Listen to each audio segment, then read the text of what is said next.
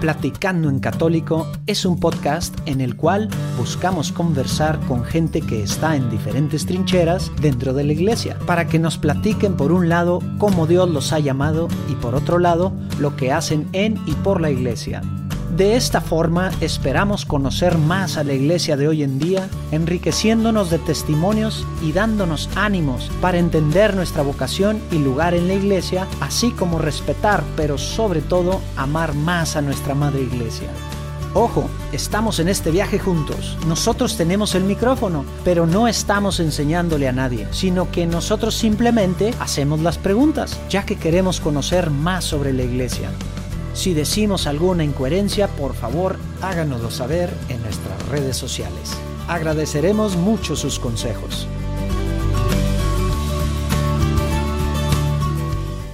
Bien, pues aquí les presentamos este nuevo episodio donde tuvimos oportunidad de platicar con Javier Lozano.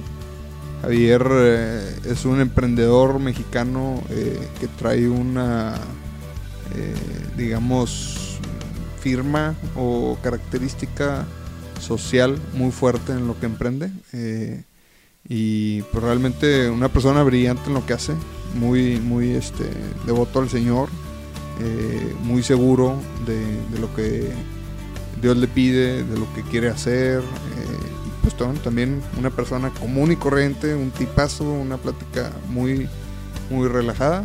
Este, ¿Qué más podemos decir de él? O sea, a mí conocer a alguien así que, para empezar, estudió ingeniería físico industrial, que se supone que pues ya para eso pues necesitas un coeficiente intelectual, pues algo, luego MIT, luego todo lo que está haciendo, bueno, lo que hizo en, en Tanzania, Sudáfrica, etcétera, como que siempre con un sentido social muy grande.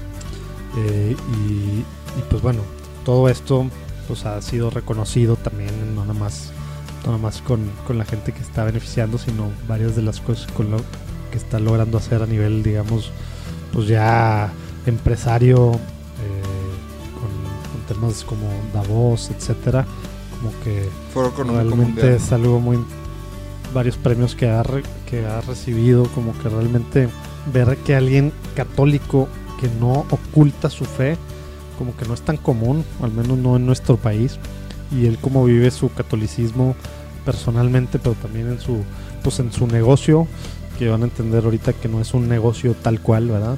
Sino es una empresa social que él nos explica qué es eso. Pero realmente, pues no sé, como que ver a gente católica viviendo su fe así hoy en día, pues da muchos ánimos, ¿no? Así es, así es. Pues esperemos que lo disfruten. A nosotros nos encantó la plática y pues que Dios, que Dios los bendiga. Ánimo.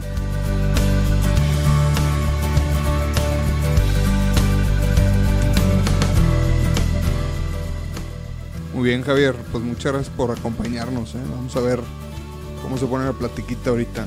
¿Qué les parece si empezamos por lo primero? Ponemos en presencia del Señor, nombre del Padre, el Hijo, del Espíritu Santo. Padre, te pedimos, eh, te invitamos a que nos acompañes. Aquí estamos más de dos reunidos ante ti.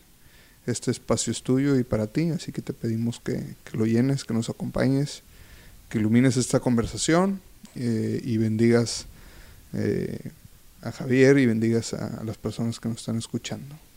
Te lo pedimos, Señor. Amén, Señor. el Padre, el Hijo y el Espíritu Santo. ¿Qué onda, Javier? pues gracias por aceptar la invitación. No tenía el gusto de conocerte, pero bueno, pues por aquí un amigo en común te, te convocó para que vinieras aquí a, a, platicar con nosotros. Este, ¿Cómo has estado? Eh, todo muy bien. Muchísimas gracias por la invitación, Lalo, José Manuel. Este, un gusto estar aquí.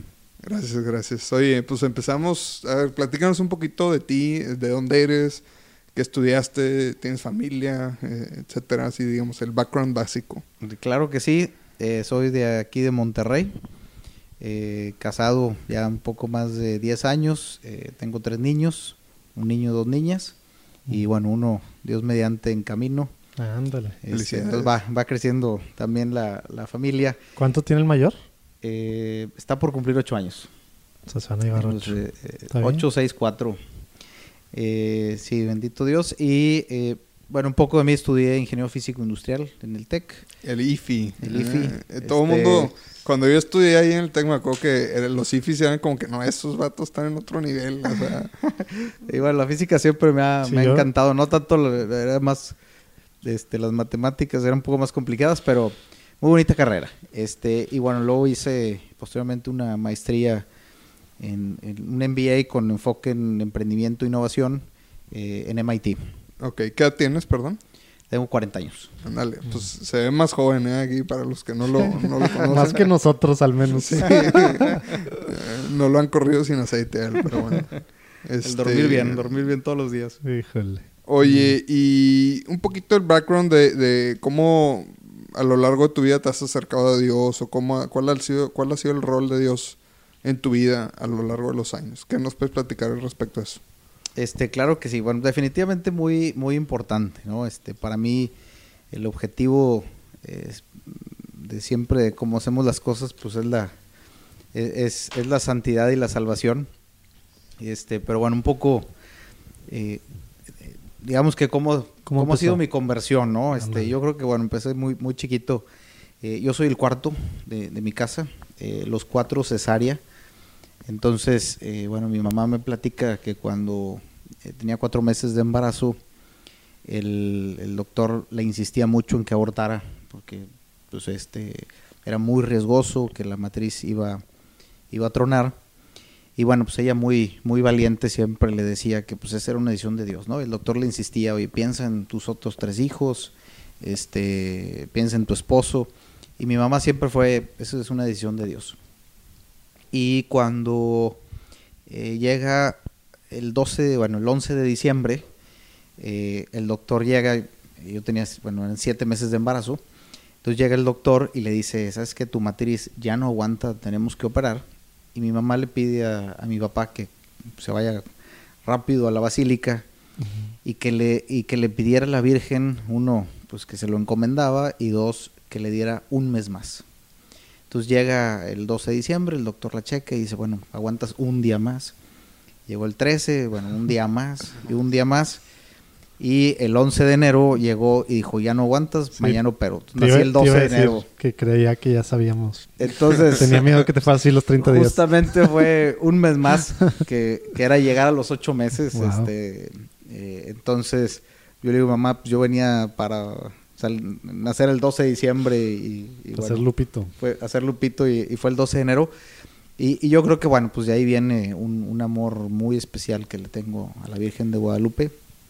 Y que, ¿Y, bueno, y nos ha eran muy presente. devotos en tu familia? O sea, ¿eran, eran muy, eh, digamos, pegados a la fe? ¿O simplemente era como en algunas familias que pues simplemente en problemas pues había que hacer las mandas? No, no, demás? siempre este, la, la piedad sí ha estado muy presente. Mi mamá este, eh, siempre también ella muy devota a la medalla milagrosa y este, a la Virgen de la medalla milagrosa. Y, y no, siempre, siempre muy presente Porque este, en- realmente en, nuestra familia. A mí me, me gusta mucho cuando pues, David también platicó algo así y varios de los entrevistados o cuando, no, no nomás en el podcast, ¿no? Te toca escuchar así testimonios de gente que con mucha fe le pide algo a Dios.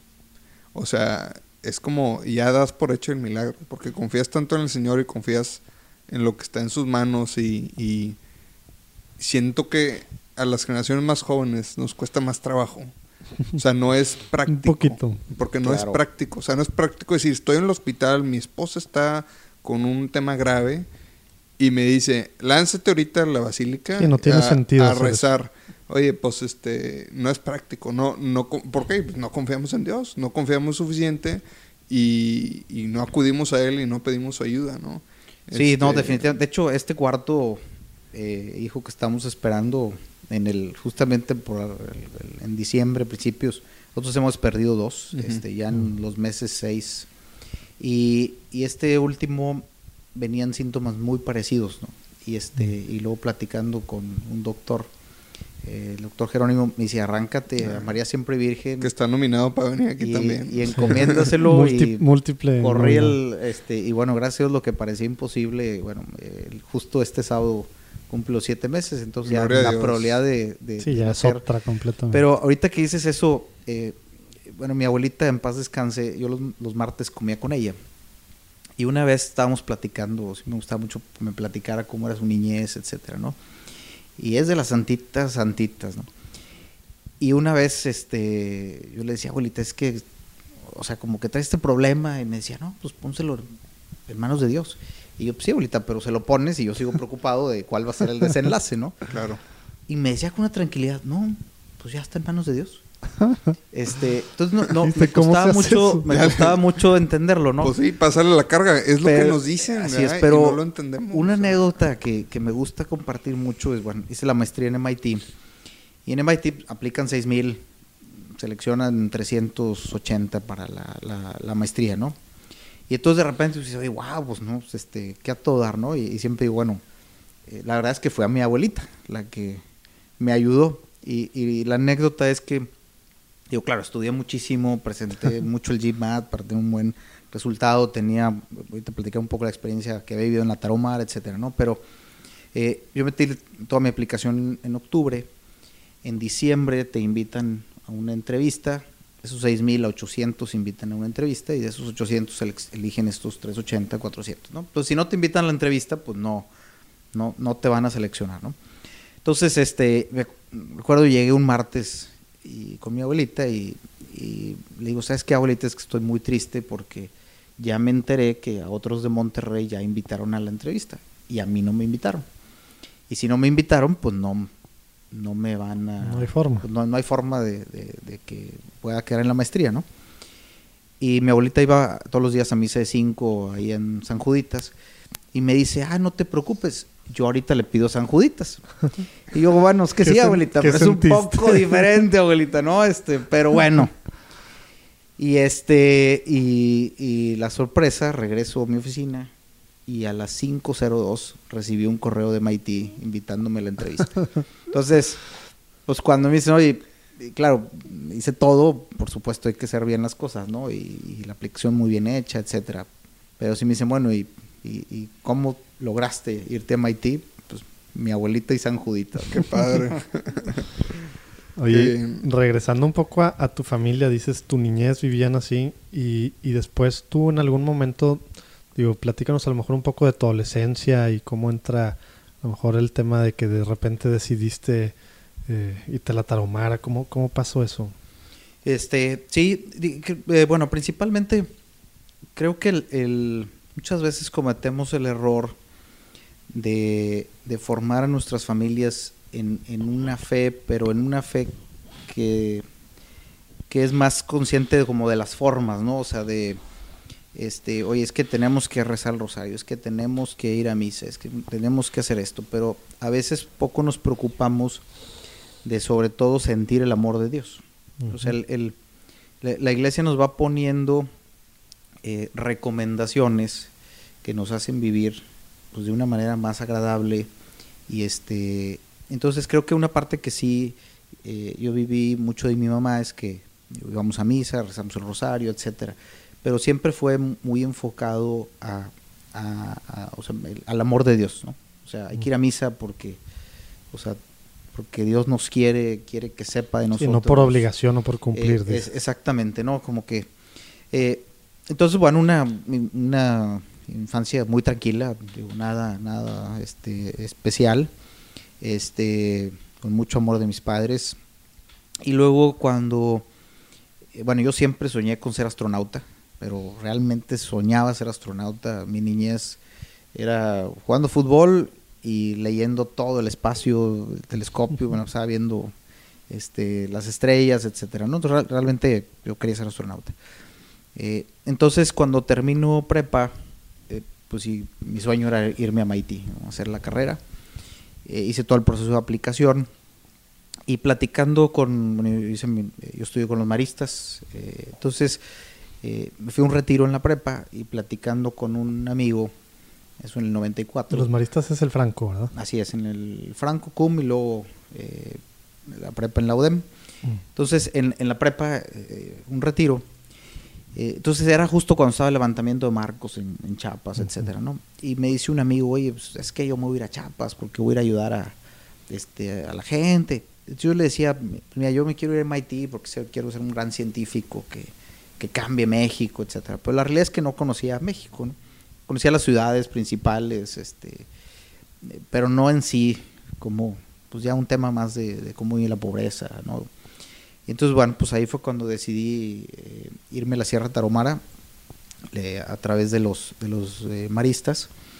Eh, y bueno, nuevamente, ¿no? Como creo que como Dios va poniendo las cosas, eh, los maristas tienen varias eh, casas donde reúnen voluntarios. Entonces, yo iba a ir a una, a Norogachi. Eh, cuando llego a Krill, que iba a pasar la noche, al día siguiente me iba a Norogachi, eh, pues de repente me dice el, ahí el, como el hermano superior de la casa, me dice, no, tú vas a estar aquí en Krill. Y le digo, ¿y por qué? Pero pues que yo estoy en Norogachi. Me dice, no, lo que pasa es que nos dijeron que tú vienes a formación para ser marista. Y le dije, no, yo vengo nomás hacer voluntariado. Entonces, total, hubo una confusión enorme entre los maristas de la sierra Ya te andaban ordenando. y ya me andan ordenando.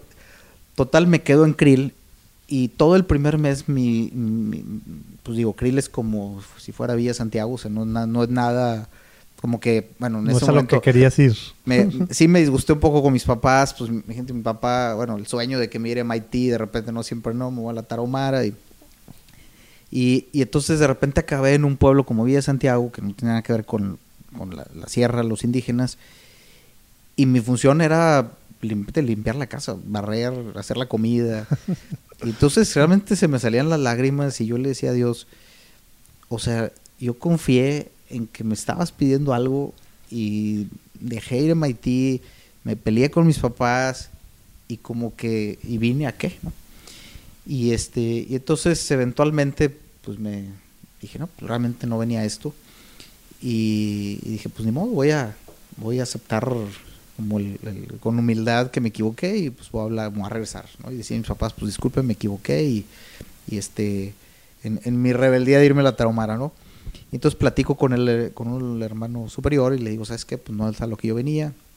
Y me dice, oye, pues hay la posibilidad, hay una comunidad que le pertenece a los hermanos maristas, que no tiene acompañamiento.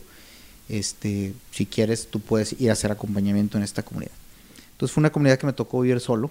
Me encargaba de cinco comunidades y una, una experiencia increíble. Este, y ya después, luego me tocó empezar todo un programa, me llevé más de 500 alumnos de la UDEM. Todo, todo lo que la, Tarahuma- la UDEM hizo en la Tarahumara me tocó iniciarlo. Y ya después te das cuenta cómo Dios, o sea, en ese momento le reclamaba a Dios, ¿no? Y de que por qué lo hiciste, ¿no? Y luego te vas dando cuenta cómo va, Dios va teniendo sus caminos y, Te está y- preparando. y- y te sorprende, siempre te sorprende con algo inimaginable, ¿no? Y duraste un año ahí. Sí, estuve poco más de un año.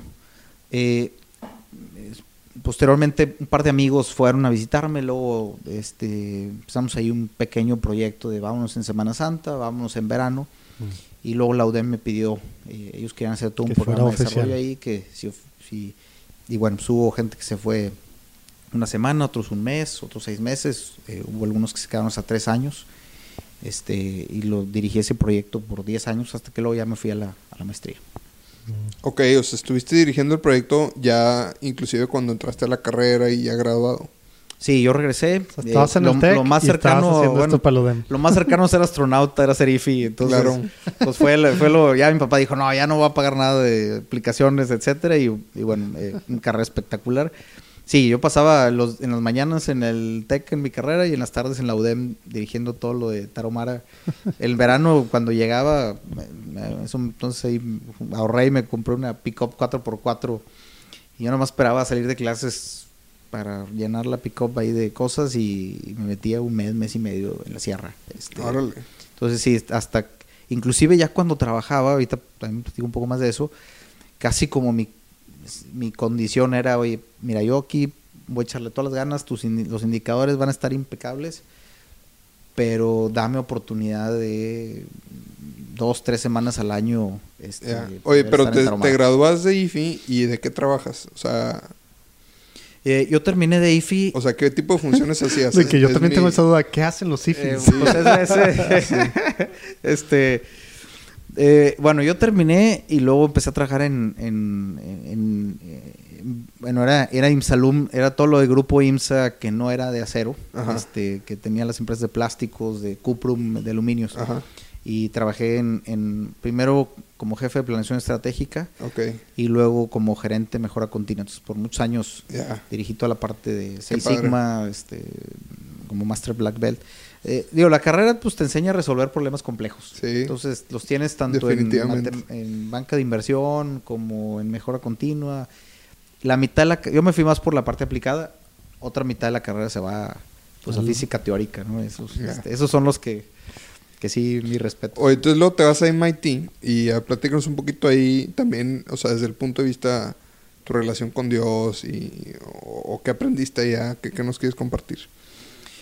Este, bueno, digo, yo creo que eh, uno va madurando en la fe y, y, digo, para mí primero, pues para era inimaginable estar en MIT, ¿no? Y, y el agradecimiento profundo, eh, o sea, decir cómo Dios me puso, me puso aquí de una Tu abuelita de San Juditas. con mi abuelita y San Juditas, ¿no? este, y, y yo creo que una experiencia, tuve un profesor, eh, Clayton Christensen, eh, es un- ha escrito varios libros de innovación, de Innovación disruptiva, etcétera, ¿no? Y, y entonces este fue muy peculiar porque eh, en su última clase dice, bueno, pues una de las ventajas de ser profesor de Harvard eh, y, y MIT es que les puedo decir lo que quiera, ¿no? Entonces dice, en esta última clase les voy a hablar de cosas eh, personales. Y, y nos dio un par de lecciones muy importantes. Él fue compañero del- de la gente que estuvo en Enron. Entonces, por ejemplo, nos, nos hablaba de, de cómo ser honesto. Que, o sea, es más fácil ser honesto 100% que 99.9. ¿no? Ujú. Y, y él, él compartía mucho, me gustó mucho la anécdota que, bueno, siendo mormón, pues los domingos están dedicados a Dios. Y él estaba en el equipo de básquetbol eh, en la Universidad de Oxford. Total, pasan a la final y el juego, es, el, el juego de la final es en domingo. Y entonces le dice el entrenador, por favor, Clayton, pues, digo, él es muy alto, o sea, era el- casi ahí el central, o sea, decía, por favor, Clayton, o sea, es la final. Nada más en esta vez, o sea, acepta jugar, ¿no? Y total le dijo, bueno, está bien. Después se arrepintió y decía, pues estoy incómodo, o sea, pues no, prefiero no hacerlo, ¿no? Y, y la reflexión que tuvo ahí es, ¿qué pasa si le hubiera dicho al coach que sí? Pues me hubiera dicho, si ya lo hiciste una vez, pues ándale, ¿qué son dos veces, no? Y este, tú dices muchas veces lo que nos pasa en la, en la ética, en los negocios, es que dices, híjole, al cabo una vez. Y ya después es muy difícil justificar Espiral. por qué no una segunda vez, ¿no? Entonces, bueno, nos, nos decía esa parte, ¿no? Pero otra, otra parte que me gustó mucho es que dice cuando él terminó eh, su maestría en Harvard, él hizo el MBA, carrera en Oxford y maestría en, Harvard. Este, que a mí me pasaba en ese momento, yo iba hacia mi segundo año de maestría y siempre empiezas, ¿qué vas a hacer? no? Y, y empiezas a platicar con mucha gente y, ya iba trayendo estas ideas de clínicas del azúcar. Y entonces él nos decía, las, la- el futuro se decide de rodillas. Dice, siempre le andamos preguntando a todo mundo, Mm. cuando al que, al, al que realmente hay que preguntarle, pues es a Dios. Y sobre todo, no es, muchas veces decimos, no, es que, este, ¿dónde somos felices? Y él decía, no, tú te arrodillas y dices, ¿dónde me necesitas? Y puede ser que no sea en el lugar donde vas a ser feliz, sino donde Dios te necesita, ¿no? Entonces, bueno. eso estuvo, para mí me, me gustó mucho, regresé con- entonces con mi esposa y le dije, tienes razón. Yo le estaba preguntando a un chorro de amigos y empresarios, oye, es que qué hago después de la maestría y, y dije, al final lo que tenemos que hacer pues es arrodillarnos y, y decirle a Dios en dónde nos, nos necesita. Oye, Javier, en el un tantito para atrás, te casaste, entonces te fuiste casado. Pero Ajá. durante carrera que estabas tú con el tema de los taromaras y después ya trabajando en IMSA y, y bueno, antes de irte a la maestría, ¿aquí estabas en algún grupo eh, o simplemente tu apostolado era los taromaras y vivías, respirabas para allá? ¿Cómo, cómo vivías esa parte y, y cómo fue el tema también de, de casarte y en familia, ver, o sea, Dios dónde estaba en toda esa parte? El- yo creo que, bueno, me gusta mucho participar en, distintas iniciativas. Este, realmente mi, mi, mi fuerte, donde, pues donde Dios me pedía, eh, digo, hay cosas que Dios te permite, te pide ayudar, otras simplemente participar, otras liderear. Eh, eh, la parte pues de Taromara quizá era más donde me pedía un poquito más este liderear. Eh, siempre me ha gustado apoyar si puedo otro tipo, manteniendo ahí un balance. Yo quizá mi vida siempre ha sido sobre tres, sobre la misa diaria, sobre el rosario también las veces que más puedo diariamente, se, eh, se me complica un poco más a veces, este y en su momento la, la, la parte de, de Taromara. Este, yo creo que eso, eso fue lo que fue for- formando este eh, mucho de lo que de lo que posteriormente O también sea, eso es lo que hacías tú en tu, en tu día a día, desde carrera hacías eso y lo seguías haciendo después. Sí, así es. Y te casaste y siguiste haciéndolo y con tu esposa pues viste que querías una familia similar o cómo estuvo esa parte. Sí, bueno, este, tengo también la, la, la bendición de tener una esposa, este, eh, fabulosa. Eh, bueno, un, un- un hobby que yo tengo es, me gusta mucho leer Vida de Santos. Desde muy chiquito y, y me encanta leer sobre los santos. Ahorita, este, ahorita nos recomiendas algunos. este y, y luego leer mucho sobre las revelaciones que Dios ha hecho este y, y- y te encuentras como eh, o sea Dios da cualidades tan diferentes eh, y, la ventaja de los santos es que hay uno para cada quien o sea tú dices no es que yo quiero a alguien que sea muy oye pues está San Ignacio oye es que yo quiero otro que sea más o está Santa Teresa O sea, siempre hay uno con el que te identificas no y puedes pedir este su, su apoyo y protección intercesión, su sí. intercesión este entonces siempre el ir conociendo la diversidad, los retos que, que pasaron cada, cada uno de ellos y, y cómo Dios fue este, actuando en, en sus vidas eh, y que inclusive muchos de ellos pues ni se imaginaban, ¿no? O sea, te- Ujú. es donde Dios te sorprende y, y, y a veces yo creo que hoy los jóvenes tienen mucho miedo al futuro eh, porque si tú sueñas en grande, pero dices, ¿cómo le voy a hacer? O sea, no suma. O sea, si, si yo quisiera, oye, clínicas del azúcar, vamos a hacer tantas clínicas y vamos a crecer, y, y- y veo mis fuerzas y, y mi inteligencia, pues me apanico. O sea, digo, no, no da. Pero cuando dices, pues no da, pero por algo Dios me está inspirando y Dios me va a ayudar, este, y, y en su momento, aunque no va a ser fácil, pero es donde en- en- enfrentas el futuro con más, con más confianza, ¿no? Este. Si no, pues te apanicas. Claro. Pues sí, confiar en él, ¿no? Y a veces como que, oye, pues tú me lo estás pidiendo, pues ponme los medios, ábreme las puertas que me. Sí, sí, sí, y siempre te los pones, no, no hay ni la menor duda. Oye, y empezó entonces ahora sí, así en resumen concreto, ¿qué es Clínicas del Azúcar? Ya que sacaste el tema. Eh, Clínicas del Azúcar es una empresa social, eh, que es una, una empresa social, eh, bueno, son clínicas de atención eh, para personas con diabetes, hipertensión. Eh, somos en una red de clínicas, somos ya los, los más grandes de México. Y aunque, bueno, nuestro principal enfoque ha sido cómo hacer que cada vez cueste menos, en, la injusticia que hay en el tema de salud es que si tienes dinero puedes tener una atención especializada muy buena y en el caso de diabetes tu probabilidad de complicaciones es menos del 4%, pero si no tienes dinero no puedes acceder a una atención especializada y tu probabilidad de complicaciones sube hasta el 60%. Entonces Wow. el dinero es, es, una, es un predictor de tus complicaciones. Entonces para mí esa es la injusticia y eso es lo que estamos tratando de resolver y lo estamos tratando de resolver. Pues no, eh, digo, he hecho fundaciones, he hecho empresas y, y en este entonces lo que dijimos es, pues más que si cuesta 20 mil pesos al año atenderse la diabetes y la gente puede pagar 5 mil, pues en lugar de buscar donativos de 15 mil y que la gente pague 5 mil, eh, nuestro objetivo era cómo ser el McDonald's, o sea, cómo nos, nos quebramos la cabeza, cómo metemos mucha tecnología Para lograr que cada vez cueste menos y eso hace que la gente pueda tener acceso. Y eso es una cosa que yo aprendí en Taromara, que para hacer el bien hay que hacerlo bien, o sea, no nada más es llegar y decir, quiero llegar a, a los Taromaras. Si no hay una innovación, si no hay algo que cambie las condiciones, pues realmente no es de buenas intenciones, ¿no? Entonces, tiene que haber innovación, tiene que haber este tecnología atrás para que entonces la gente pueda eh, acceder a un servicio de, de calidad. Entonces, bueno, eso es lo, lo, lo que hacemos. Hoy tenemos 12 clínicas. ¿Cuándo Eh, empezaste? Empezamos en el 2010.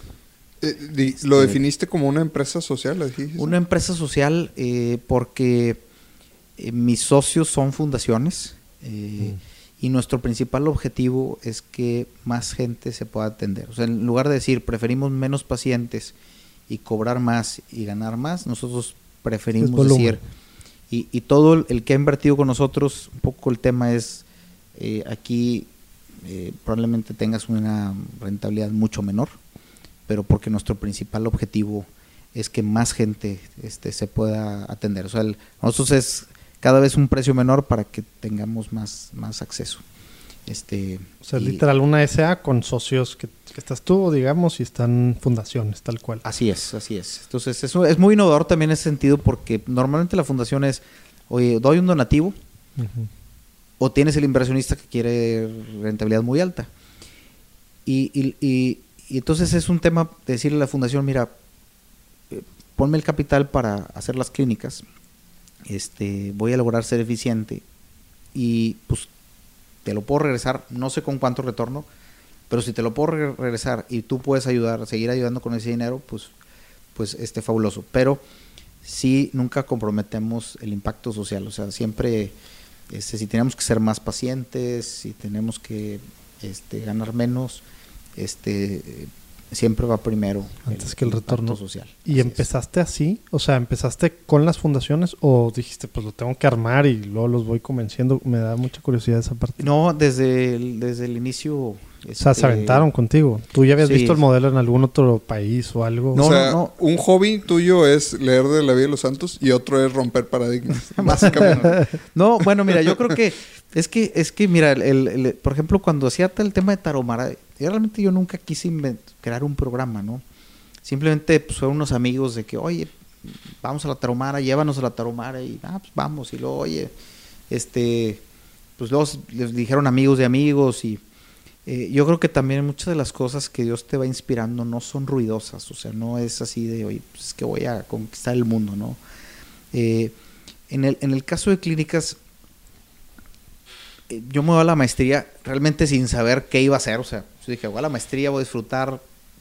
¿Y qué vas a hacer cuando te gradúes? Pues no sé. Y, y entonces, este, como hobby, bueno, cuando tú estás en MIT, puedes tomar la mitad de tus clases en Harvard.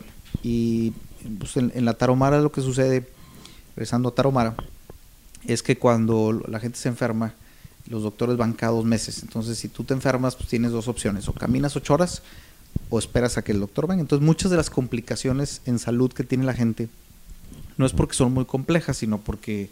Sí, se complican por el tiempo. Pues, pues se complican por el tiempo, ¿no? Y luego pues, dices, bueno, pues que caminen ocho horas, pero pues, si tienes calentura o, te sientes muy débil, fatigado, pues caminar las ocho horas. Normalmente la gente dice, no, me voy a acostar a ver si me recupero. Entonces, este, yo estaba en MIT y, y empecé de hobby a tomar clases en la Escuela de Salud Pública de Harvard en el tema de cómo la tecnología ayuda en el tema de salud. Yo decía, bueno, si yo cuando estaba en Grupo IMSS hacía softwares muy sofisticados, modelos matemáticos que ayudaban a eficientar el transporte, etcétera. Yo decía, bueno, ¿por qué no hacer un kiosco donde a través de modelos matemáticos la gente pueda poner sus síntomas y, el mismo computador les puede dar una recomendación de camino ocho horas porque te vas a morir o, eh, o una especie como de predicción, ¿no? Que no se queden así en la nube sin respuesta, ¿no? Que, no se queden sin saber eh, nada, eh, más o menos que los orienten. ¿no? Exactamente, ¿no? Entonces, este... Córrele, cuate, porque ya... exactamente, o sea, la información empodera, ¿no? Entonces, uno de mis, mis primeros proyectos fue con el secretario de Salud de Tanzania, en cómo diagnosticar pie diabético para las islas de Pemba y Zanzibar, porque solo tiene un especialista en dársela. Y era un tema de, ¿será esto telemedicina o será un software de reconocimiento de imágenes? Entonces, este, muy bonito proyecto. Y después eh, hice otro proyecto con un grupo de hospitales en Boston de cómo la tecnología le ayuda a pacientes con diabetes para mejorar su adherencia al tratamiento, tener una mejor comunicación médico-paciente. ahí empezó tu involucramiento con la diabetes, ¿no? Así es. Que es un, jugador importante en, todo esto. Así es, este, y era un hobby, ¿no? Sí, la forma de llegar a los que realmente no tienen acceso. Así es, este, y entonces, pues aprendí mucho de diabetes, desde tecnologías de punta hasta cómo llevarlo a comunidades rurales. Y entonces fue la primera vez que hablé con mi mamá y para preguntarle su diabetes. Este, Realmente ella tenía ya varios años eh, con diabetes y pues para darme cuenta que se sentía muy sola, que era muy complicado, se iba con la endocrinóloga, y luego ella había tenido también cáncer de mama, entonces de repente el, oncólogo le decía otra cosa y regresaba con la endocrinóloga y le decía otra cosa, la nutrióloga, el oftalmólogo, entonces... Eh, ¿Qué dices? Imagínate en el ejido, ya en este, la sierra. entonces llegó un punto en que me dijo, ya no quiero saber nada de diabetes, no importa que, que, me vaya mal con esto, entonces para mí sí fue como un, shock. Y, y, por supuesto, decir, si mi mamá tiene seguro de gastos médicos y es bien complicado, pues qué pasa con el resto de la población, ¿no? Y, y fue muy sencillo, para mí era como, el aha moment fue, ¿por qué no existe el McDonald's de la atención en diabetes? Una, donde estuviera todo en un solo lugar, donde fuera fácil. Yo soy apasionado de la tecnología. Oye, estabas, estabas este, comiendo en un McDonald's cuando se te ocurrió esto. Pues me encanta, eh, bueno, a mí me gusta, eh, siempre me gusta cómo, cómo uno puede ahorrar o tener, a mí me gusta mucho las eficiencias, pues era gerente mejora continua. Entonces, este, si el tema a mí de los, eh, todos los fast food, todos me encantan porque, o sea, cómo le hacen para llevar, este, como decía Bill Gates una vez nos dijo en MIT, como que no nos hagamos tontos, no hay mejor hamburguesa por un dólar que la de McDonald's. O sea, el, objetivo de llevarte una hamburguesa de calidad en muchas partes del mundo. Y bueno, este, y entonces, bueno, de ahí, de ahí salió el tema de, de clínicas del azúcar. Y, y, solo como una anécdota, eh, nuevamente, de cómo Dios te sorprende la, realidad es que nunca me imaginé la dimensión, ¿no? O sea, yo dije, ¿por qué no existe una clínica así fácil, conveniente? Y me acuerdo mucho que, bueno, hice todo el proyecto, eh, las cosas iban dando para regresarme y hacerlo. Eh, igual, yo tenía las deudas de, la, de los créditos de la maestría y, pues mi esposa me decía, pues, bueno, pues vamos a... Estaba toda la inseguridad en, en Monterrey el 2010. Y me acuerdo mucho subirme en, en Boston al avión de regreso y estar viendo por la ventana así la pista. Eh, yo estuve también unos meses en consultoría, me tocó viajar mucho. Y estaba viendo así la pista de, la, aterrizaje y pensar, decir, bueno, yo creo que va a pasar muchos años en que me vuelva a subir un avión, porque pues voy a ir a poner una clínica eh, en Monterrey, pues, una de las colonias periféricas, pues realmente no va a tener por qué viajar, ¿no? Y y bueno, años más tarde este, resultó que lo que hacemos es, sumamente disruptivo. Somos los primeros a nivel mundial que creamos un concepto de retail en, alrededor de diabetes. Eh, hemos creado mucha tecnología alrededor para lograr que eh, pues cueste muy poco comparado. Y, eh, y bueno, soy la mayoría de las fundaciones que nos fondean son internacionales. Eh, soy consejero para el Foro Económico Mundial en, temas de salud y de behavioral science. Entonces, tenemos reuniones en, varios países, la reunión de consejeros en Dubai. Entonces, ahorita me toca casi una o dos veces al mes viajar a, pues, muchas partes del mundo y, siempre la, de hecho, pues, a mi esposa a veces se, enoja porque siempre dice, oye, la gente me dice, ¿por qué viajas? O sea, si las clínicas están en Monterrey, Saltillo, ¿por qué viajas? Y, siempre, pues también le digo, eh, cómo Dios te sorprende. O sea, este, inimaginable, cada vez que aterrizo en Dubái, a la Junta de Consejo, digo, o sea, cómo Dios te pone en, en o sea, inimaginable que pudiera estar en... Este, ¿Y están tratando de replicarlo en otro lado del mundo o algo así? Eh, sí, em, bueno, hemos tenido de, más de 25 países este, peticiones. Es algo complejo, es, es, muy complejo. En México también nos han eh, querido replicado más de 10 clínicas. Pero eso, pues bueno, es una mezcla de mucha tecnología. Este, todas están entonces en Monterrey y Saltillo. Sí, ahorita estamos en Monterrey y Saltillo. Estamos en un par de semanas por abrir en Torreón. Y en un par de meses también entramos a Guadalajara. Ah, Oye, y tengo curiosidad. ¿Tu fe, eh, digamos, nos vas a platicar un poquito de tu rutina o tus eh, costumbres de día a día respecto a tu fe y cómo impactan dentro del día a día de Clínicas del Azúcar? Eh, muy buena pregunta. Bueno, definitivamente siempre, eh, en, mi caso, bueno, la misa diaria es muy, muy importante. yo creo que como impacta en la organización, pudiera resumirlo de dos maneras. Uno, sí soy muy explícito de que los seres humanos no somos como submarinos, ¿no? Que vamos a misa el domingo, eh, cuenta, sales a la superficie, abres, abres el, la capota y hace cuenta que respiras y, y de repente, bueno, pues la cierras y el domingo, órale.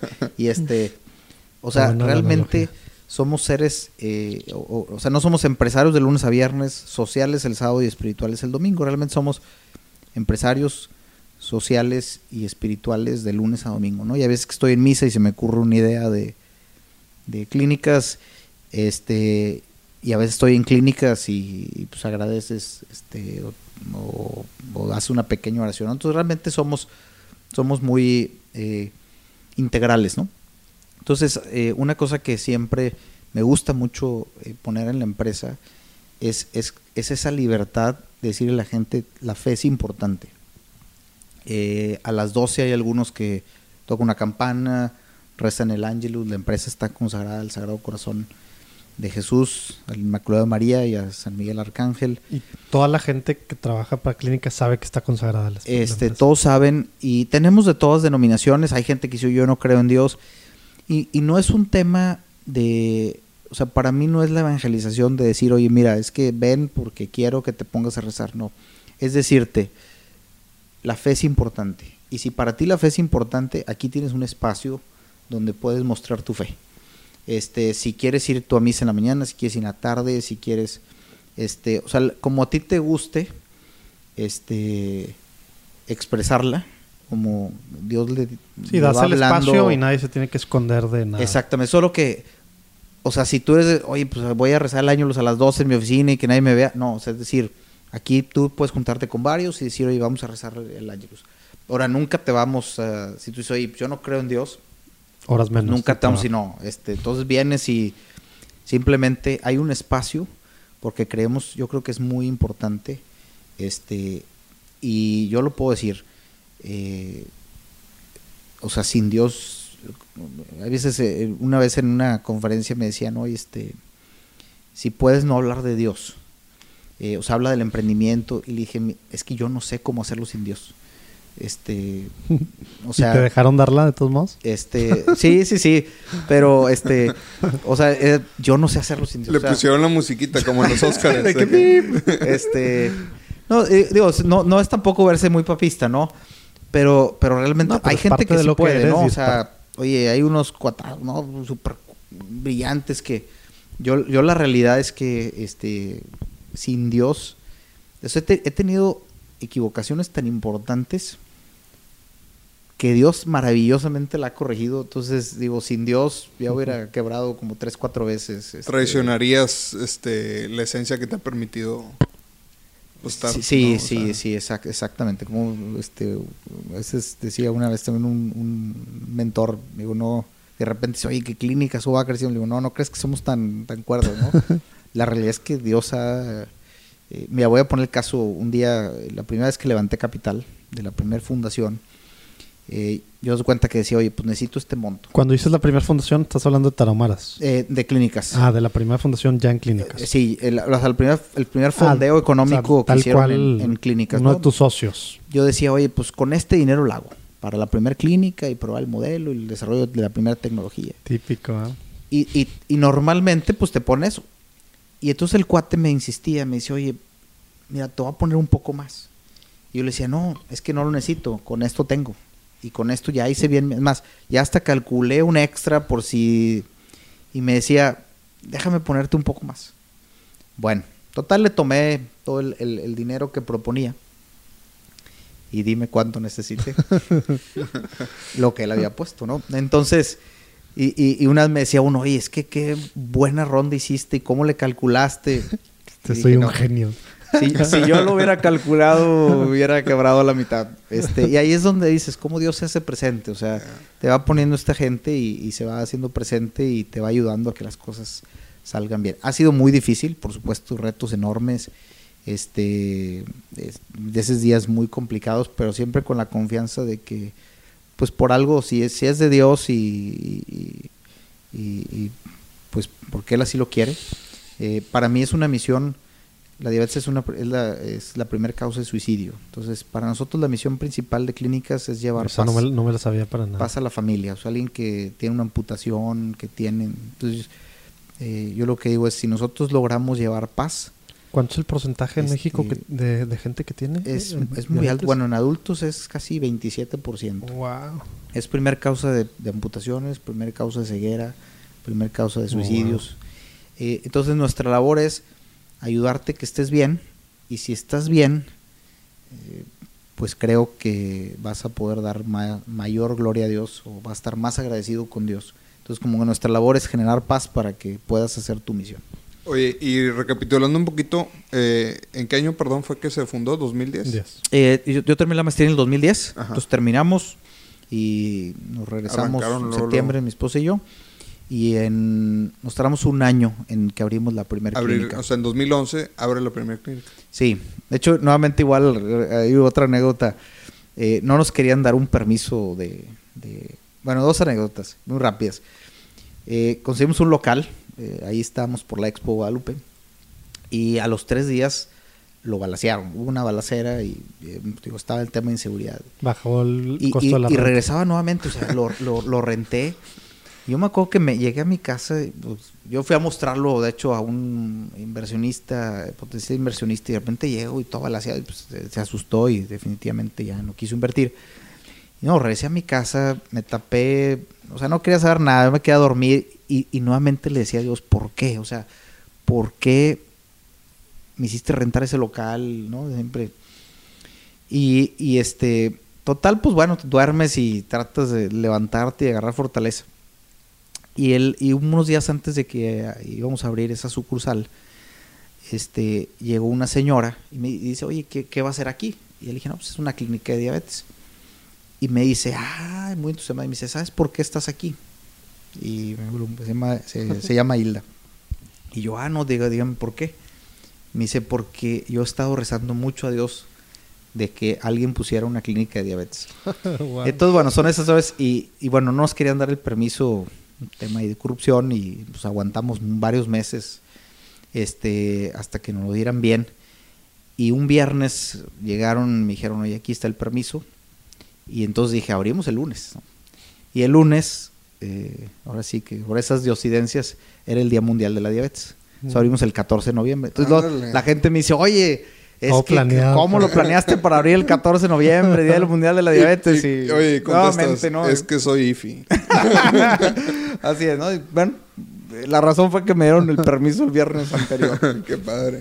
Wow. Este, no, hombre. Y, y bueno, ya prácticamente 10 años y que, que eh, desde el punto de vista central o oficinas centrales, como cuántas personas trabajan en clínicas. Ahorita ya somos un poco más de 200. Y eh, luego- son 180 en toda la parte médica. Los, este, 180 especialistas en, en- desde la parte psicológica, nutricional, médicos. Y algunos como asesores y algunos de planta, digamos. O Eh, como... No, to- todos, este, bueno, eh, todo el personal de las clínicas y luego en oficinas. Este, Oye, pero las son- clínicas más sí de son, 30. sí son clínicas, no son como estos laboratorios que básicamente ahí nomás te sacan la sangre, pero todo se manda a un lugar central donde No, son, son clínicas. Este, Cada una tenemos- es un standalone. Sí, o sea, no- nuestra función es, se le llama prevención secundaria, es ayudarte a que, te ayudamos a que baje tu nivel de azúcar eh, y estar al pendiente de que no tengas ninguna complicación. Mm. Si ya tienes una complicación, entonces te referimos, si ya necesitas, por ejemplo, una operación de ojos, etcétera. Entonces, este, nuestra labor es eh, ayudarte a que si tienes diabetes, eh, te baje tu nivel de azúcar y no tengas ninguna com- complicación. Qué padre. Este, Pues se me hace que podíamos platicar horas de este tema, Javier, pero No, pues es fascinante, es fascinante y, y, este y bueno, creo que Oye. podemos hacer mucho bien también desde nuestras Pues sí. profesiones. Antes de que pasemos a la polémica sección de, de preguntas rápidas, hay una... Por ahí me, me habías platicado que eh, te ha tocado dar charlas y traer charlistas este, eh, para pues una especie de mini congreso o algo que haces un día del empresario o algo en la UDM, algo así, ¿no? Sí, bueno, ¿Cómo tenemos una una eh, iniciamos una cátedra, un, de hecho un inversionista. Oye, te van a dar el honoris causa en lo demás sin haber No. estudiado nada. No, en no, el no, TEC, este- pero pues bueno, en lo demás haciendo todo. Pues mi- mira, este, no, no, pues es donde Dios va. De hecho, este, yo quería primero hacerlas, hacerlas afuera, ¿no? Y, y un eh, versionista consejero me decía, oye, pues yo conozco a Paco Escúnaga, vamos a ver si, si podemos hacerlo en la UDEM, etcétera, ¿no? Y, y el objetivo de estas, de estas charlas es que hay veces que, que, por ejemplo, me invitan a una conferencia de emprendimiento y normalmente el, el, el joven, y ahora a mí me pasó, eh, yo estuve en un club de, de pues el club, como el club cristiano, era de todas las denominaciones cristianas, y nos traían cada... En MIT dices. En MIT. Y uno a veces dice, oye, es que MIT es la ciencia y, y, y todo lo contrario. O sea, MIT dice, o sea, la fe es muy importante. Y muchos de los inventos vienen de gente que tuvo una sensibilidad, un problema. O sea, pareciera que cuando decimos cómo se mezcla la ciencia con la fe y, está mucho más relacionada de lo que nosotros pensamos, ¿no? Eh, entonces, bueno, tuve ese, eh, ahí en MIT nos traían empresarios, directores de empresas y era de, de cómo vivían su fe. Y a mí me gustó mucho porque, pues, ves... No nada más en su de vida personal. Así es. Y entonces, eh, yo lo que aquí compartíamos era, de repente me invitan a una conferencia, UDEM, Tech, eh, de emprendimiento, y la gente dice, no, es que seguro es porque estudiaste en MIT, porque eh, el empuje y eh, me decía una profesora, no, es que seguro es de trabajar 7.24. Y le dije, no, no, el domingo es dedicado a Dios. O sea, yo el domingo no toco un no toco nada del trabajo, porque ni de hecho no abrimos los domingos y a veces me dicen, oye, es que y digo, es que la gente tiene que tener tiene que tener su espacio de, de pues de Dios y de la familia, ¿no? Este, y entonces eh, estas cátedras empezaron a decir, conocemos grandes empresarios y vemos esa parte, ¿no? Este, haz de cuenta que lo ponemos como si fuera Elon Musk, ¿no? Es que eso es lo que hace. Y cuando platicas con muchos, te topas estas historias, ¿no? Es que me puse a rezar y me pasó esto. Y entonces estas, estas cátedras, eh, llamamos fe y congruencia eh, eh, y liderazgo profesional, lo que buscamos es, hemos tenido como Pancho Garza de, de Arca, Mario Páez de Sigma, bueno, ahora en- eh, hacia la UDEM. Y, y si la, o sea, la pregunta es, tú como director general de una empresa tan importante, ¿cómo vives tu fe? Y bueno, te sorprendes Qué padre. que de repente decisiones, oye, vamos a rezar el rosario y, y tomar decisión. Nosotros, veces decisiones muy importantes como equipo directivo, este, hemos, nos hemos ido a, a- a misa. Yo cada vez que voy al DF, todo el equipo lo tenemos. Haz de cuenta que siempre el, eh, ir con la Virgen de Guadalupe a la Basílica es como una reunión. O sea, nosotros aterrizamos, vamos a la Basílica y está calendarizado como si fuera una junta más Ya. en la Oye, Ciudad que de como decía Lalo al principio, como que a veces suena contraintuitivo, ¿no? O sea, tienes cierto tiempo y en vez de dedicárselo a solucionar el problema, a pensar, a hacer números, a planeación estratégica, vas a perder el tiempo para ir hasta la basílica, a estar un rato hablándole a la Virgen. O sea, no, no tiene sentido para la gente que, digo, pues bueno, aún para muchos que queremos, ¿verdad? Y que queremos hacer eso, ¿cómo se No, hace pues eso, qué, padre compartir Claro, eso. O sea, pues es este una lección para todos nosotros. Qué padre. Sí, es que si, si, Gloria a Dios. si piensas que con tus fuerzas logras las cosas, entonces caes en eso, ¿no? Ahí empieza el engaño, ¿no? Tengo que trabajar mucho porque entonces con eso puedo lograr más. Eh, Este, cuando dices, pues realmente es Dios el que potencializa todo lo que hacemos. Y le estás poniendo su lugar. tal Este, cual. sí, entonces, pues hay que darle su lugar. Eh, De hecho, lo- lo- los días 12 de diciembre es la peregrinación también de la empresa y, y hacemos un día de agradecimiento, es el día de agra- de agradecimiento a todos los empleados. Y de repente, o el Viernes Santo, ¿no? Es más, y un día me decía la de recursos humanos, oye, este, pues ya cerrar 12 clínicas, pues ya tiene un impacto económico Claro. importante, ¿no? Y me decía, seguro que, que cerramos. y le dije, mira, yo una cosa así, con Dios no me meto. Eh, a, a él sus cosas, nosotros nuestras cosas, más yo ahí no me le meto. dices, mira, pásale al Santísimo, le, le Este- consultas y lo vienes y me dices, Sí, ¿no? o sea, tenemos, eh, si lo ponemos, vamos a decir, en días hábiles, 220, tenemos 218 días para subir las ventas, este, no tratemos que de esos dos este, recuperemos, entonces sí, nomás ahí con, con- ya con, con Dios no me meto. Oye, y una pregunta, ¿las cátedras estas están dirigidas a estudiantes, supongo? ¿O, o por qué las hacen? Digo, comentaste ahí que como que te son apoyaron para abiertas, ¿o hacerlas ahí, está? pero ¿Cómo, ¿A quién se dirigen? O sea, Pues está en el público en general, puede ir todo el que quiera. Eh, o sea, las- a las- los chaburrucos sí nos dejan entrar. Sí, sí, sí, están... eh, eh, ahí la, la UDEM estaba muy interesado en que sobre todo los jóvenes que están a punto de graduarse, los conocieran estas historias porque se gradúan y entonces piensan de que no, es que aquí este es trabajo y, quitan esa parte de, de fe. Eh, mira, nuevamente la parte profesional, cuando yo estaba por irme a Tarahumara, recuerdo que un familiar eh, no estaba muy contento y me decía, pues bueno, vete a la Tarahumara y el día que estés muriendo de hambre, pues nomás no me pidas, ¿no?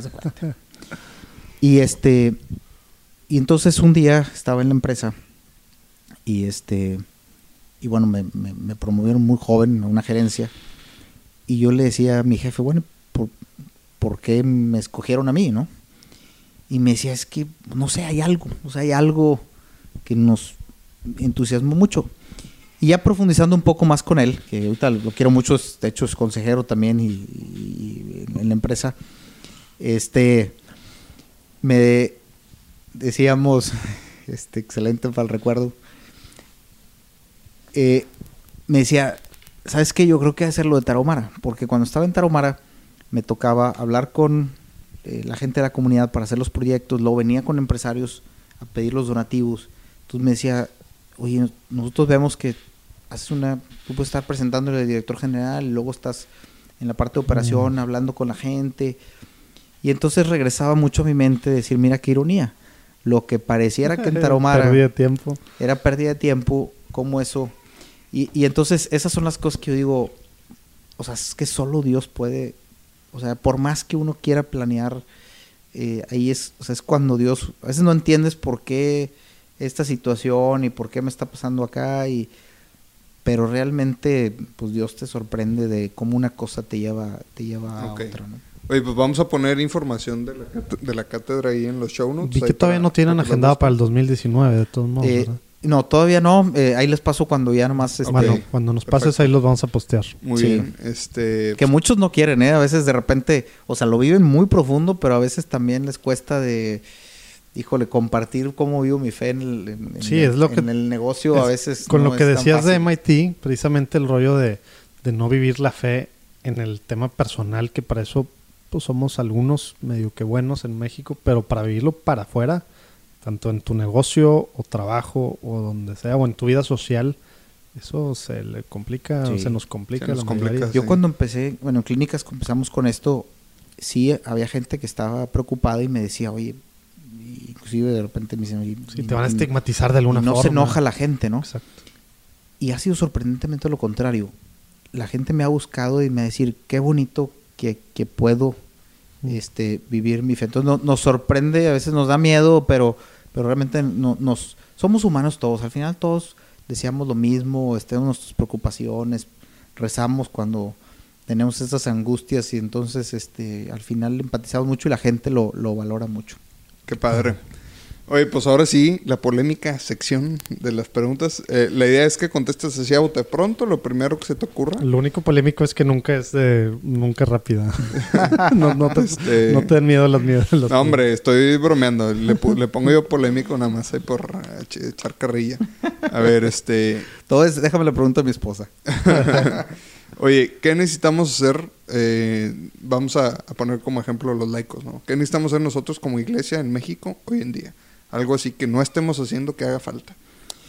eh, debemos de compartir el amor de Dios.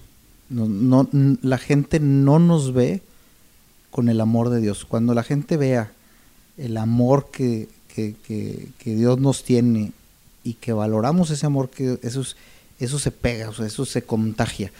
Este, entonces nos hace falta, inclusive a nosotros mismos, poder realmente vivir y sentir el amor de Dios. Qué padre. Urquidi. Oye, voy a, voy a agregar aquí. eh, platicaste que, que, te- que uno de tus hobbies principales es lo de la vida de santos. Para alguien que, que esté empezando apenas a leer o que no conozca mucho de santos, ¿qué, qué libro le recomendarías tú de, de, pues de la vida de algún santo? Hay- tú que hay has un- leído, me imagino que cientos. Sí, sí, sí. Este, hay, hay un libro este, muy bonito. eh, chiquito, muy práctico, se llama Introducción a la vida devota, de San Francisco de Sales. Este libro, eh, su prima, se llama Filomena, le, le- le pide muchos consejos continuamente, oye, ¿qué hago aquí? ¿Qué hago acá? Entonces, final, eh, entonces es como que toda la, com- el- el- la, recopilación, la recopilación de, de recomendaciones. Este, por ejemplo, una vez dice, oye, eh, pues ir, ir a una fiesta, ¿es bueno o malo? ¿No? Y entonces la- esa pregunta le hace. Y él dice, no. Bueno, mientras no cometas ningún pecado, pues es neutro.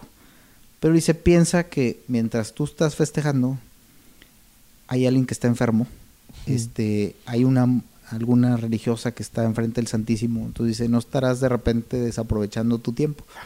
Entonces te da, da muy buenas reflexiones, muy prácticas y muy simples, este, de, de, de, de cómo, o sea, la introducción a la vida devota no es de religiosos, sino como laicos, este, cómo es tener una, una vida en devoción. Entonces ese es un Lo librito así muy poner. chiquito, de hecho el PDF está en internet y así lo pueden bajar. Ahí lo ponemos en los show notes. Ok. Oye, ¿y algún tip práctico que le puedas... eh, fíjate, retomando la línea de, la, de la, lo que nos recomendaste ahorita, alguien que quiere ser devoto, que quiere pues, eh, fijarse esa meta de ser santo hoy en día, ¿qué tip práctico le pudieras dar este, que a ti te ha servido? El que quiera saber los de San Francisco de Sales va a leer ese libro y el que quiera saber de los de Javier, ¿qué, qué recomienda para alguien hoy en día Mira, yo- 2019? Yo creo que, bueno, definitivamente eh, el, el rezo del rosario es, es, es- Mm. es fundamental, ¿no? Porque tiene varias gracias el rosario. Por ejemplo, el, el quitarte lo- el apego a lo material. Es, un- es una de las gracias del, del rezo del rosario. Eh, yo lo, yo lo, que, lo que a veces este, siento que, que también es, es, eh, nos sucede en la actualidad es que somos tibios. Y cuando tienes tibieza, bueno, ni reflejas correctamente la fe, ni tú te llenas y te fortaleces de la fe. Entonces, por ejemplo, a veces decimos, oye, es que yo creo mucho en Dios y lo quiero mucho, pero me encanta ir a tal restaurante y me gasto dos mil pesos en una cena. Entonces, yo a veces digo, tenemos que, que ir, ir profundizando en esa congruencia, porque entonces vivimos, pues dices, oye, ¿cómo, cómo, Un- un cómo amas a Dios, pero te gastas dos mil pesos? O sea, se nos olvida que la razón del alimento es un sustento. Que de repente Dios nos permite que se convierta en una convivencia para, para poder socializar y familiarmente, pero que nunca se convierta ya en, en- en- en- en un lujo o en un gasto innecesario. Entonces, este, creo que eh, ahora todo esto se da muy despacio, o sea, no es de que bueno a partir de ahora, sino de, de mucha reflexión y de mucha reflexión y decir, oye, pues, cómo aquí puedo, cómo, ca- o sea, cómo cada vez puedo, no solo no ofender a Dios, sino como que cada vez cómo puedo responderle, responderle mejor. Ahora, con esto quiero decir, digo, todos nos equivocamos infinidad de veces al día, ¿no? Pero nunca de decir, bueno, este, pues no importa, ¿no? Es que eh, Dios no le importa si tengo el Mercedes. Pues yo creo que sí hace una reflexión y decir, oye, y no podrás haber comprado uno más sencillo. Eh, yo veces digo, eh, de repente una vez una persona me decía, pues sí, pero el que tú no gastes mil pesos en el restaurante no va a hacer que un niño en África coma. y le digo, efectivamente, pero sí puedo ser solidario. O sea, cuando menos que si una persona tiene que comer, pues como que es medio injusto que yo me gaste mucho en, en, en- en una comida. No, no quito que también pues, Dios permite que festejemos, oye, es un cumpleaños y digo, te- pero que no se convierta en que, oye, pues cada semana mi gusto es irme a... Eso es el tema que dices de la Sí. congruencia, por lo que Y- entiendo. y-. Así, en Y- esos pequeños detalles, y es donde vamos encontrando el por qué vale la pena. Y entonces nos vamos, vamos sintiendo, o sea, ahí es donde agarramos la pasión. Es igual que los hobbies. Oye, es que yo quiero ser apasionado del tenis. Pues jugando tenis una vez ahí de vez en cuando y apenitas, pues nunca te vas a ser apasionado. Te vas a ser apasionado cuando realmente digas, oye, es que la raqueta que tengo y el no sé qué. O sea, cuando en los detalles, hasta en los detalles te fijas, ¿no?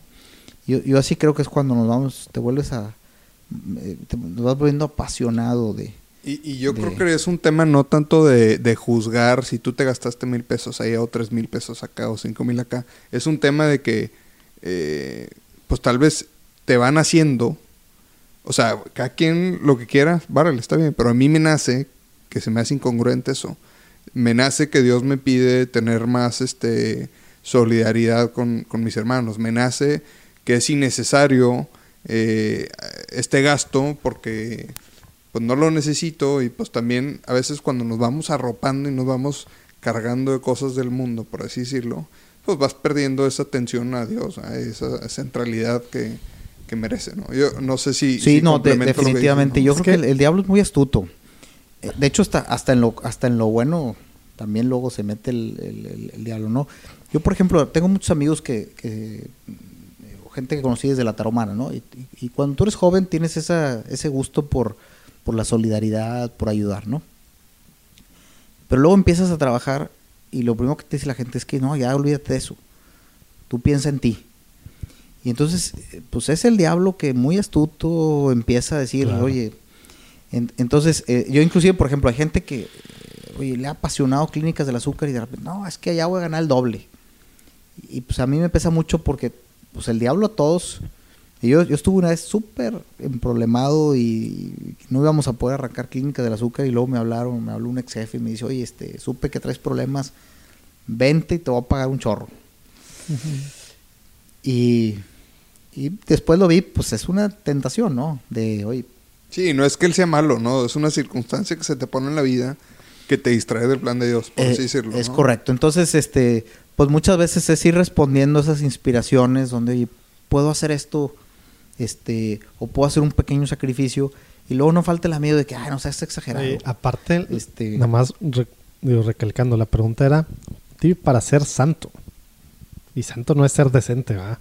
O sea, ser santo es como tú estás diciendo, es vivir la congruencia al máximo y es pues hasta que duele, ¿no? O sea, literal, ¿verdad? Digo, siendo feliz y todo en el camino, ¿verdad? Pero, Pero está muy bueno el Pero tip. ser Yo, santo yo, yo es- creo que... es- de largo plazo, un voy es que maratón. es un tema de santo, ¿verdad? Pues si quieres ser medio que medio, pues, pues no, ¿verdad? no hagas esto. Si quieres ser santo, pues tienes que fijarte en todos los detallitos, como tú dices. Claro, tienes que ir poco a poco, este, y es de tiempo, Dios. ¿verdad? Dios nos da tiempo, me decía, me gustaba mucho como decía un marista.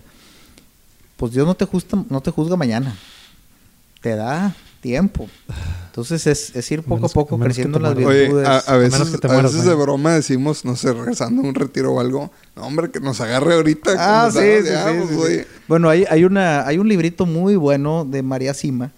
Este, ella eh, bueno, dedicó su vida a interceder por las almas del purgatorio y le hacen una entrevista a un reportero eh, de, de mucho lo que las almas le han dicho de, del, del purgatorio. Es muy chiquito, se llama Sáquenos de aquí, que es toda la petición que le hacen, le hacían las almas del purgatorio. muy y preguntas muy comunes así de, oye, ¿qué te han dicho las almas de esto y qué te han dicho las almas de aquello? Y bueno, parte de, de una recomendación que dice María Sima es, Ya vi que está el PDF también. es este, sí, ahí el- el- y una de las recomendaciones que dice María Sima es, es eh, eh, la novena, una novena de Santa Brígida. Entonces es una que se reza por un año. Mm. Este, y bueno, pues te, como la del Sagrado Corazón los viernes de nueve meses te, te, te ayuda un poco a garantizar ahí que te- te- bueno, lo que dice mucho las promesas es que te va a Dios dar un conocimiento unos días antes de tu muerte para que puedas tener un profundo arrepentimiento. Ah, Entonces, mira. bueno, ahí también es el- otro tip de, de la, la novena de Santa Brígida. Hasta hay una app ahí que para que vas haciendo el tracking de cómo la vas rezando. Oye, pero sí, muchos de los tips que nos han dicho los entrevistados o los que con los que platicamos, ¿verdad? No me gusta decir la entrevista, es pues sí, de la oración parte todo. En este caso tú das particularmente el ejemplo de, de- del rosario, ¿no? Y la misa, por supuesto, y- pero digo, las gracias que derraman a partir de, de estar en ese contacto con- continuo con Dios, ¿no? Este, muy padre. Muy bien. Oye, pues este, ya para cerrar, eh, ¿hay algo que te gustaría agregar? Este, vamos a poner información, pues, de felicidades por la empresa, muy padre todo lo que hacen de, de Clínicas del Azúcar. Ahí tienen su website clínicasdelazúcar.com, ahí lo van a ver en los show notes. También de la cátedra, este, algo más que te gustaría agregar, este, algún Eh, comentario. Sí, bueno, yo creo que yo agregaría, mira, un- hay un tema, eh, siendo consejero del Foro Económico, y eso, pues esto va para muchos jóvenes. eh, sorprendentemente, bueno, en, en el Foro Económico y en la reunión que hay en Davos, se reúnen los 2.000, 3.000 empresarios más importantes del mundo. ¿no? Eh, yo le digo a mi esposa, yo soy el 2999, nada más para darme un poco de dignidad que hay uno abajo de mí, ¿no? Pero bueno, puro empresario este, muy, muy cuerda. Y lo que me ha sorprendido es que en los últimos años el grado de angustia y ansiedad del grupo es enorme. De hecho, hasta ya el, foro está reconociendo como un tema importante la depresión, la angustia que está viviendo los integrantes del foro económico. Y tú dices, son los 3.000 personas más ricas del mundo. ¿Y cómo tienen una angustia tan grande? Pues yo, y entonces, porque estamos hablando de que no, es que la inteligencia artificial y todos los trabajos que se van a perder por la automatización. Y yo diría, pues deberían estar preocupados pues, los obreros. Pero ¿cómo estás preocupado alguien que tiene 3 billones de dólares, no? Este, y entonces, eh, eh, a partir de ahí, he hecho una reflexión importante y, y algo que me gustaría compartir es, eh, el futuro, yo, yo soy muy optimista del futuro. Este, la tecnología solo se transforma. Como antes había gente con diablitos repartiendo secciones amarillas, ahorita están arriba de una moto eh, de Uber y al rato, o sea, realmente las tecnologías solo se van a ir transformando. Pero es es el, es el, el, hombre como centro de, de, la vida. O sea, yo no estoy optimista en el futuro porque la tecnología va. Yo estoy, yo soy optimista porque el hombre tiene una capacidad de amar y de transformar.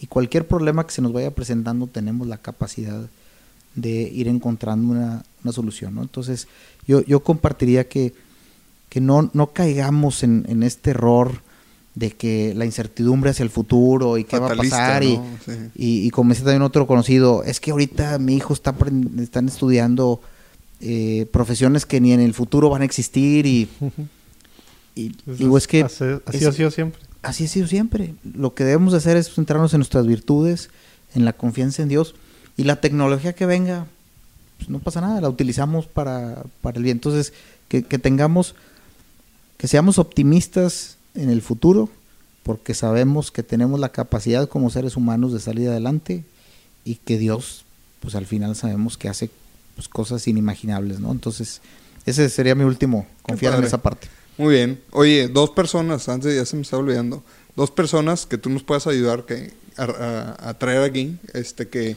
que creas que, que valga la pena que compartan aquí. Como en los seguros. Que platican. Sí. Dos recomendaciones. Díjole, pues este. Bueno, me decías que Jerónimo. Bueno, es válido, Este- pues ya Jerónimo ya va acumulando medallitas. No hemos hablado va. con él. No hemos hablado con él y le- va a caer el bomberazo Este- eh, de repente.